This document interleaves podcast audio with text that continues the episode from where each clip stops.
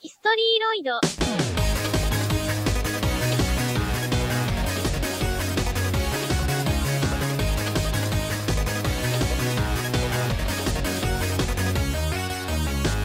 Hi hi tout le monde, bienvenue dans un nouvel épisode d'Historyloid. Et en ce jour, nous reprenons la chronologie de Vocaloid en nous attaquant à la première voice bank de la deuxième génération, répondant au doux nom de Sweet Anne. Car si Hatsune Miku est la première voice bank japonaise de seconde génération, Sweet Anne est la première anglaise, mais surtout la première tout court. Mais je vous cache pas que j'ai un peu rechigné avant d'écrire cette chronique, car présenter Sweet Anne n'est pas vraiment quelque chose de très passionnant. C'est pas une voice bank hyper intéressante, même si lors de sa sortie en juin 2007, elle a reçu un très bon accueil, et dans le concept, on est aussi euh, très proche de quelque chose qu'on connaît, à savoir Léon et Lola.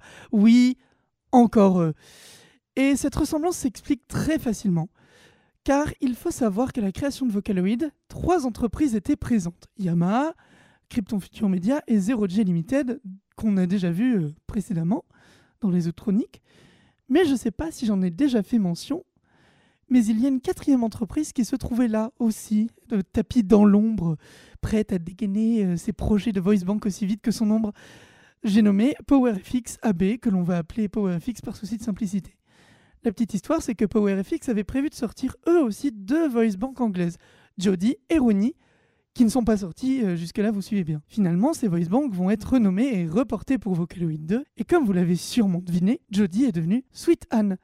Et on va s'attarder très rapidement sur les prénoms de Jody et Sweet Anne. Pourquoi Jody? Eh bien tout simplement parce que la donneuse de voix est une chanteuse australienne qui a pour nom de scène Jody, mais avec un Y cette fois-ci. Mais alors pourquoi Sweet Anne? Eh bien j'en sais foutrement rien, d'autant plus que cette banque de voix n'a absolument rien de sweet. Pour comprendre de quoi je parle, laissez-moi vous conter la merveilleuse histoire du box art de la voice bank du jour. Tout d'abord, l'idée était très cool. Pour l'image globale, il était prévu de se baser sur l'affiche du film de Andrew L. Stone, Stormy Weather, ou Symphonie magique en français, ainsi que sur des visuels du film. On allait donc se retrouver dans une esthétique années 40, puisque le film date de 1943. Au niveau du faciès de notre chanteuse virtuelle, les graphistes et PowerFX se sont basés sur le visage de la chanteuse Lena Horne, chanteuse de jazz ayant le premier rôle du film. Cela arrangeait tout le monde puisque le slogan qui allait avec Sweet Anne était Space Launch Robot Sensation. Elle était donc probablement prévue pour plus des, styles comme euh, la soul ou le jazz.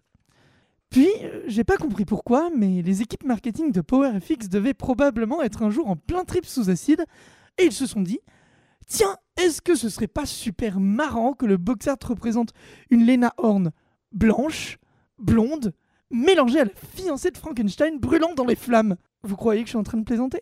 Eh bien, sachez donc que Sweet Anne ressemble à une femme des années 40, à la pompe bronzée et aux cheveux blonds, possédant des agrafes dans le cou, arborant un immense sourire sans expression, dévoilant l'intégralité de sa dentition, tout ceci avec un arrière-plan qui n'est qu'un immense incendie.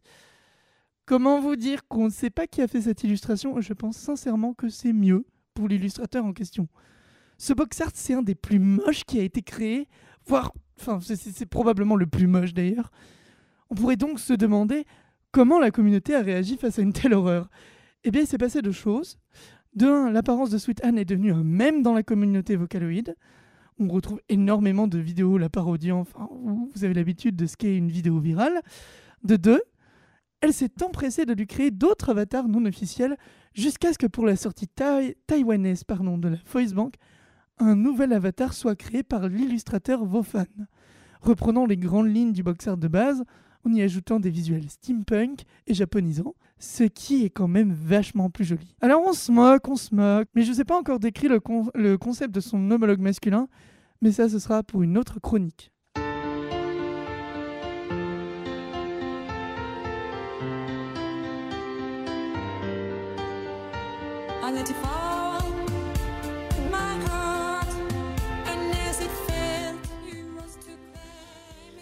Bon, au niveau vocal, ça donne quoi? Eh ben en vrai, Sweet Anne est à l'heure actuelle toujours une des meilleures voice banks anglaises du marché. Elle n'a effectivement pas été conçue pour de la pop, mais avec des power ballades, ça fonctionne plutôt bien. Comme vous pouvez l'entendre dans cette cover de Set the Fire to the Rain de Adele par le youtubeur Voltaic. Elle a une voix assez grave que l'on entend et comprend clairement. Ce que l'on n'entend pas beaucoup en revanche, c'est la fameuse empreinte vocale de Vocaloid 2 euh, qui ne se distingue pas vraiment. C'est probablement dû au fait que Sweet Anne, quand elle se prénommait Jodie, avait déjà une voice bank prévue pour Vocaloid 1, ce qui a clairement dû modifier le grain de la voix. En dépit de son apparence, Sweet Anne est une excellente voice bank dont sa maîtrise par les utilisateurs ne fait que de se perfectionner au fur et à mesure des mises à jour de Vocaloid.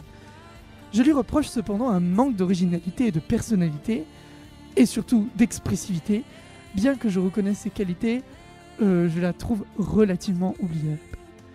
Ceci étant dit, je vais vous laisser sur un titre du musicien Guitar Hero Piano Zero et du parolier Hero ASP.